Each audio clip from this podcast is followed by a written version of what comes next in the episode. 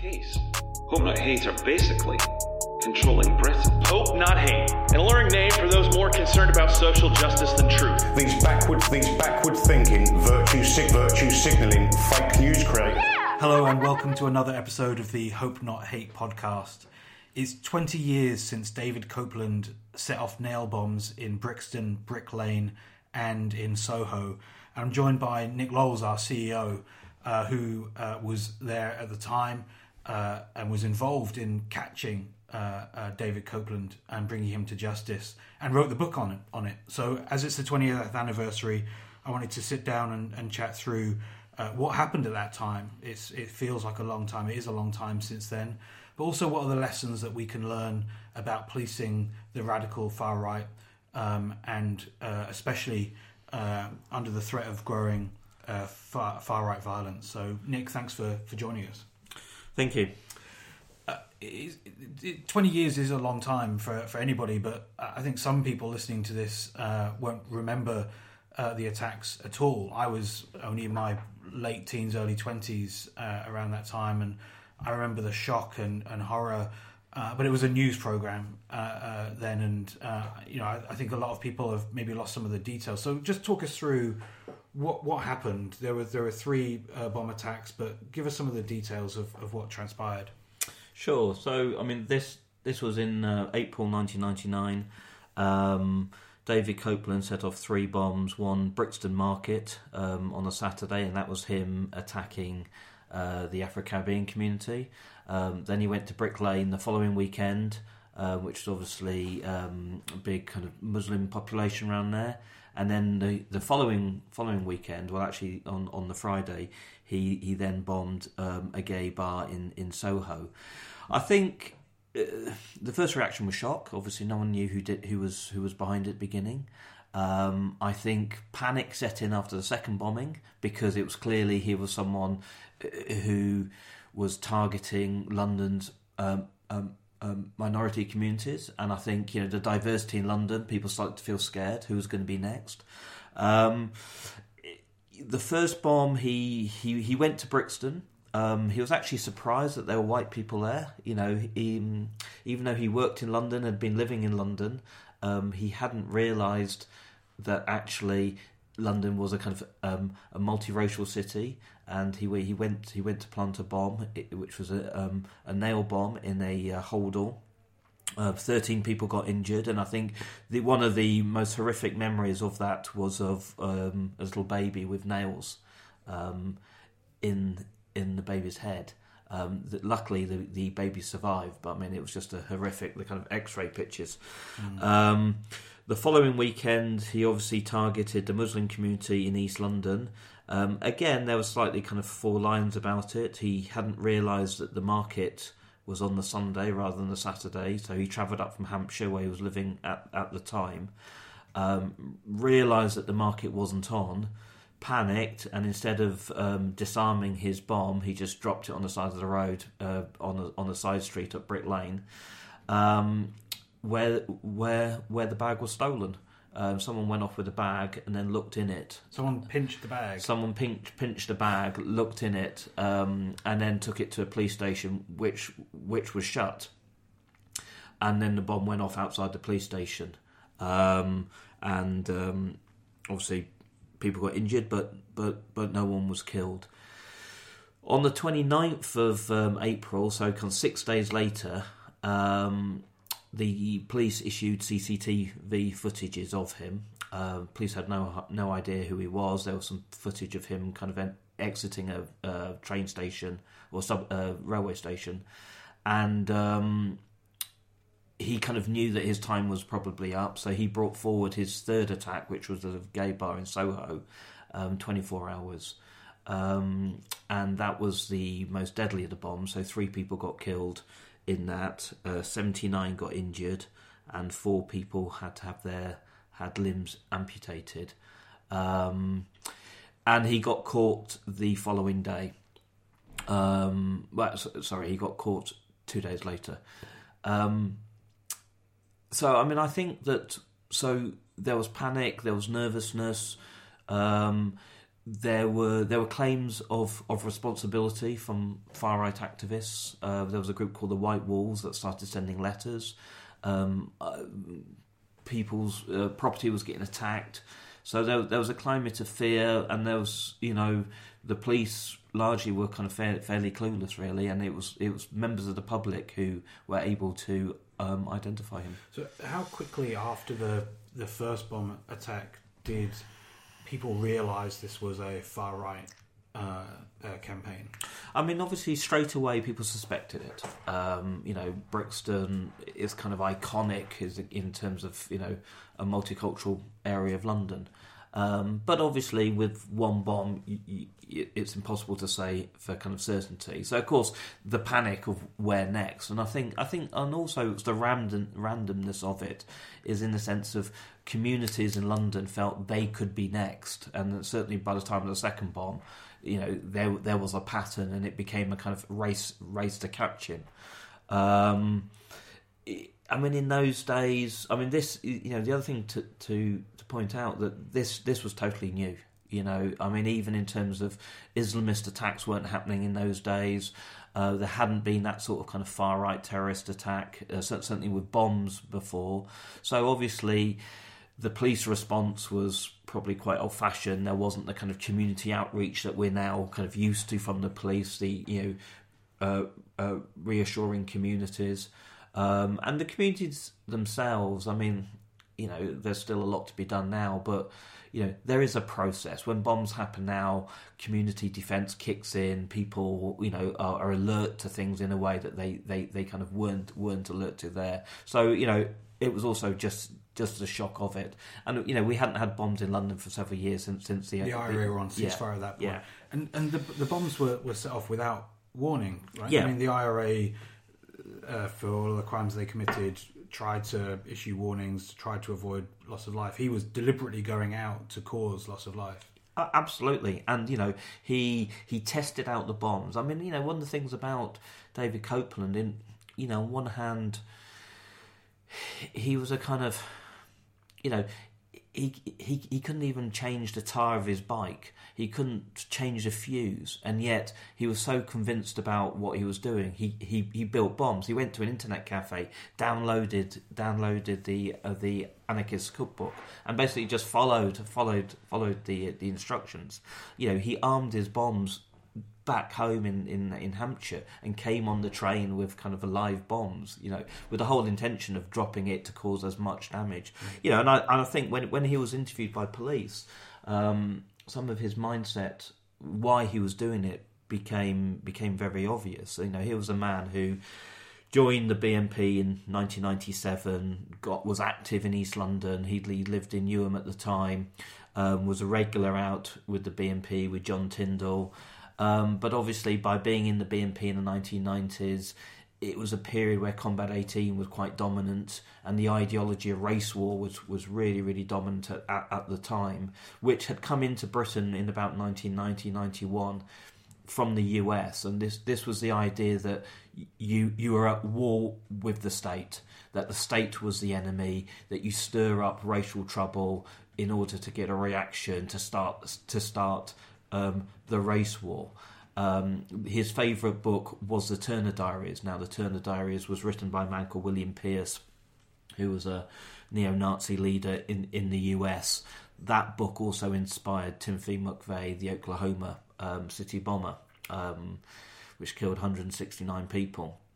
Um, you know, in Copeland's mind, he started reading this stuff, becoming more and more extreme. He joined, he, he dropped out of the BNP because he didn't want to get involved in elections. He was bored of that. He wanted to be more radical. He then got involved in a group called the uh, National Socialist Movement, which was an offshoot from Combat 18, became their kind of um, south southern leader. Um, but again, you know, he found them boring and, and too mainstream. They they kind of talked about race war, but he wanted to carry it out and so he obviously went went to do this on his own. And and he, he gave this quote to the police, and I think obviously this this sums it up. He goes. If you read the Turner Diaries, you know that the year 2000 there'll be the uprising and all that, racial violence on the streets. My aim was political. It was to cause a racial war in this country. there'd be a backlash from the ethnic minorities, then all the white people would go out and vote BNP. So, in his mind, he set out to kill and injure as many people as possible. And he was, I mean, he had a political ideology and he had a he had a specific goal in mind. But also, like an incredibly disturbed individual, he he kind of gloried in the in the in the carnage and the suffering he he was trying to inflict. Yeah, and and you know, as was as has been shown many times in the past and continues to be shown now, some of the people drawn towards this sort of level of violence are fan- are fascinated with violence itself and fascinated with, with chaos. And in his bedroom, when when when when the police finally raided him and arrested him in his bedroom, there were like cuttings of violence from all over the world, bombings and disasters and everything. You know, he even put up pictures of of his own bombings from from from the papers. Um, so on one hand, he was politically motivated. He wanted to trigger a race war, but also on a more personal level, you know, he obviously revelled in death and and and and uh, and destruction. And what was interesting at the time, you know, he was the first person to carry out the first neo-Nazi to carry out bombings, but there were other people who were similarly being.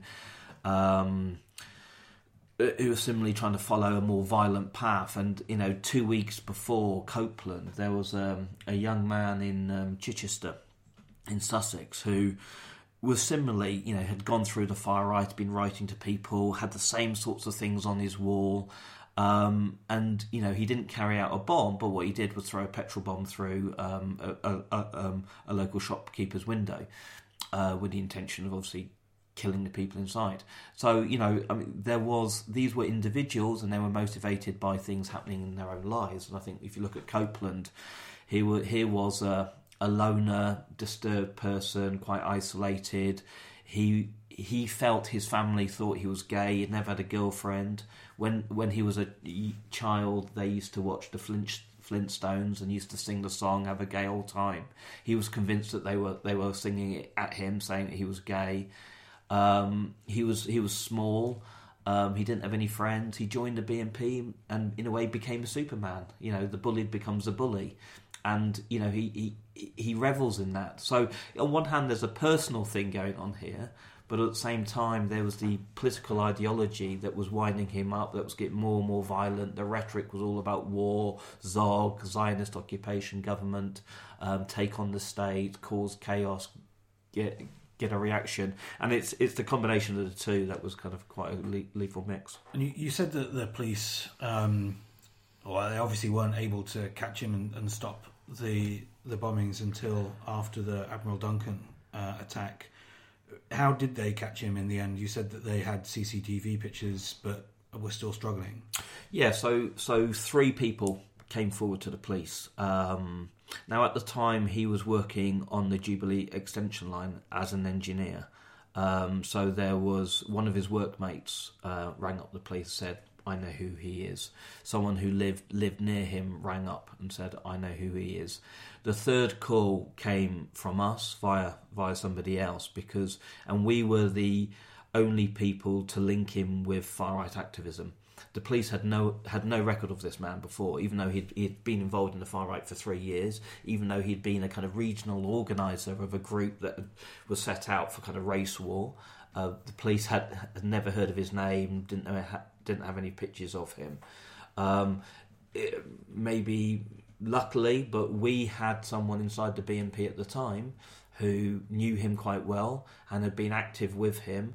Um, as soon as he and and obviously they, they lost contact when, when when he dropped out of the BNP, but as soon as uh, soon as his picture came came on the television, he knew instantly who it was, and um, you know, and incredibly, the person who provided us with the information didn't want any publicity around himself. There was a seventy. The police were offering seventy thousand pound uh, for any information that that led to the bloke's arrest and conviction. Um, he didn't want any of that money because he didn't want to come out publicly.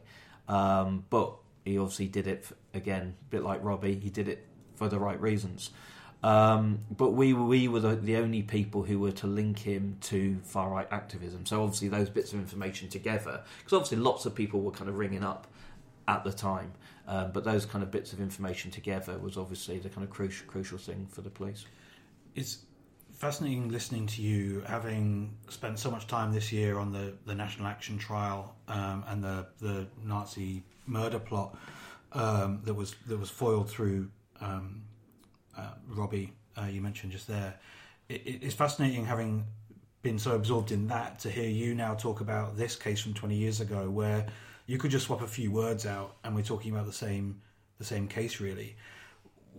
I mean, I'm, I'm interested in this from two different angles. Firstly, there's obviously still lessons to learn uh, in terms of combating far right uh, uh, violence. Um, so, what are those lessons, and, and and so on? But then there's also why haven't the lessons been learned? Why are we watching effectively a, a kind of a repeat, albeit one with a, a better outcome uh, this time? Sure, it's interesting. A few days ago, I was um, writing an article about the policing response to national action and also the Christchurch um, shootings, and and you know, in a sense of each time we have kind of far right terrorism now, there's both in terms of the police and the government and the media. It's like, oh, we we're now waking up to the far right threat. Well, we've actually had far right terrorism now for 20 years, and over 60 far right activists or sympathisers have been arrested, have been convicted of either terror terror offences or terror related or similar extreme violence. Um, so it isn't new, and I think part of the problem is people haven't learned the lesson.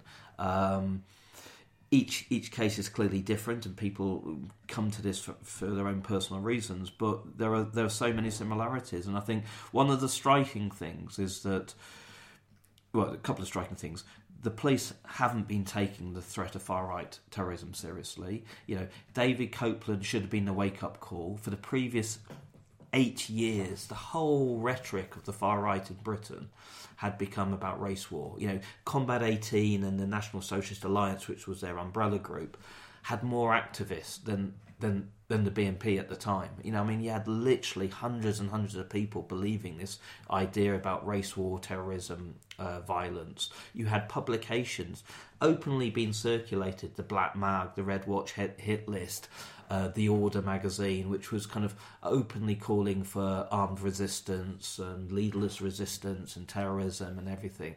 No one ever, you know, no one ever got done for these for these things.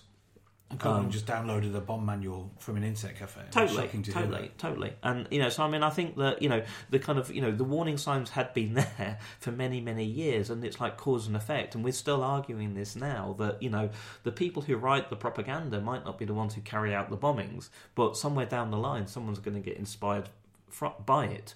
And um, you know, if if some of this stuff had come out from you know, an Islamist group or whatever, you imagine the police would have cracked down straight away. So I think that that's been some real problems. Yeah, the fact that the police did not know David Copeland, uh, that despite him being an active member of the BNP for about 18 months, he was out every weekend, he was out campaigning um, every weekend.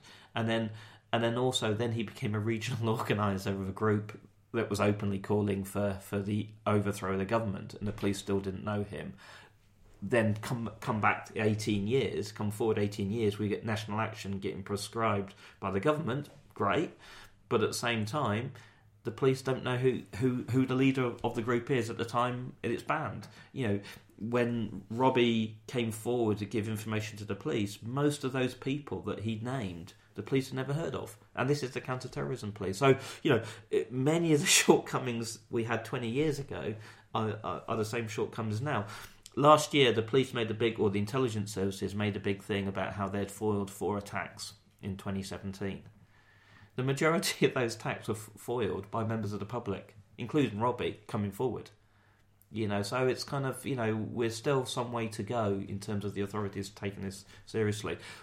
The the other point I'd like to make is that there are many, you know, whether it's Copeland, whether it's Renshaw, whether it's you know um, uh, uh, whether it's some of the kind of white converts who who go off with kind of ISIS groups or Al Qaeda connected groups, there are many similarities as types of person that get drawn into it. People who are having difficulties in their lives, you know, whether it's through drugs or convictions or through very personal issues. I mean, a couple of a few weeks ago there was a young man called Lewis um, Lewis Ludlow got com- sent to prison for uh, for 15 years for he was going to send a drive a truck into a shop in Oxford Street with full of full of bombs. You know, he started off as as as a neo-Nazi and then converted and joined Anjem Choudary's group. You know, so many there are many vulnerable people out there, and I think that you know, one of the things that concerns me now is that we've had many years, particularly the kind of white converts who who have all sorts of kind of problems in their own lives, who have a desire for violence, have been drawn towards Islamist groups. I think that's starting to shift now, and I think those sort of people are now being attracted to the far right because, in a sense, they are they are the kind of new people in town, and and yes, we need to keep an eye on the organisations, the, the kind of national actions or whatever, but also the spread, particularly with the kind of you know role of the internet, individuals are kind of self radicalizing at home and and in a way living out their fantasies. And I think we'll see more and more far right terrorism or acts of extreme violence just because you know that's obviously what a lot of people are talking about now.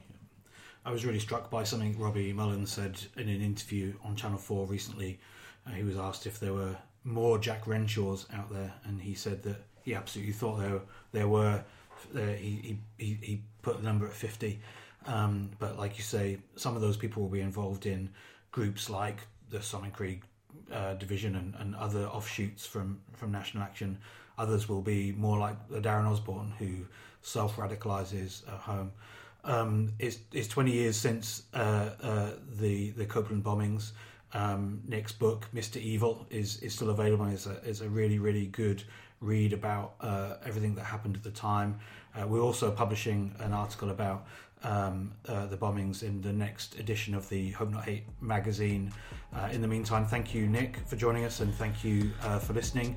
Thank you especially to members of the Hope Action Fund uh, who uh, donate uh, monthly small amounts to help power our intelligence and research work. If you haven't already, please subscribe to get every edition of the Hope Not Hate podcast free direct to your device on whichever podcast platform you listen to. Thanks again.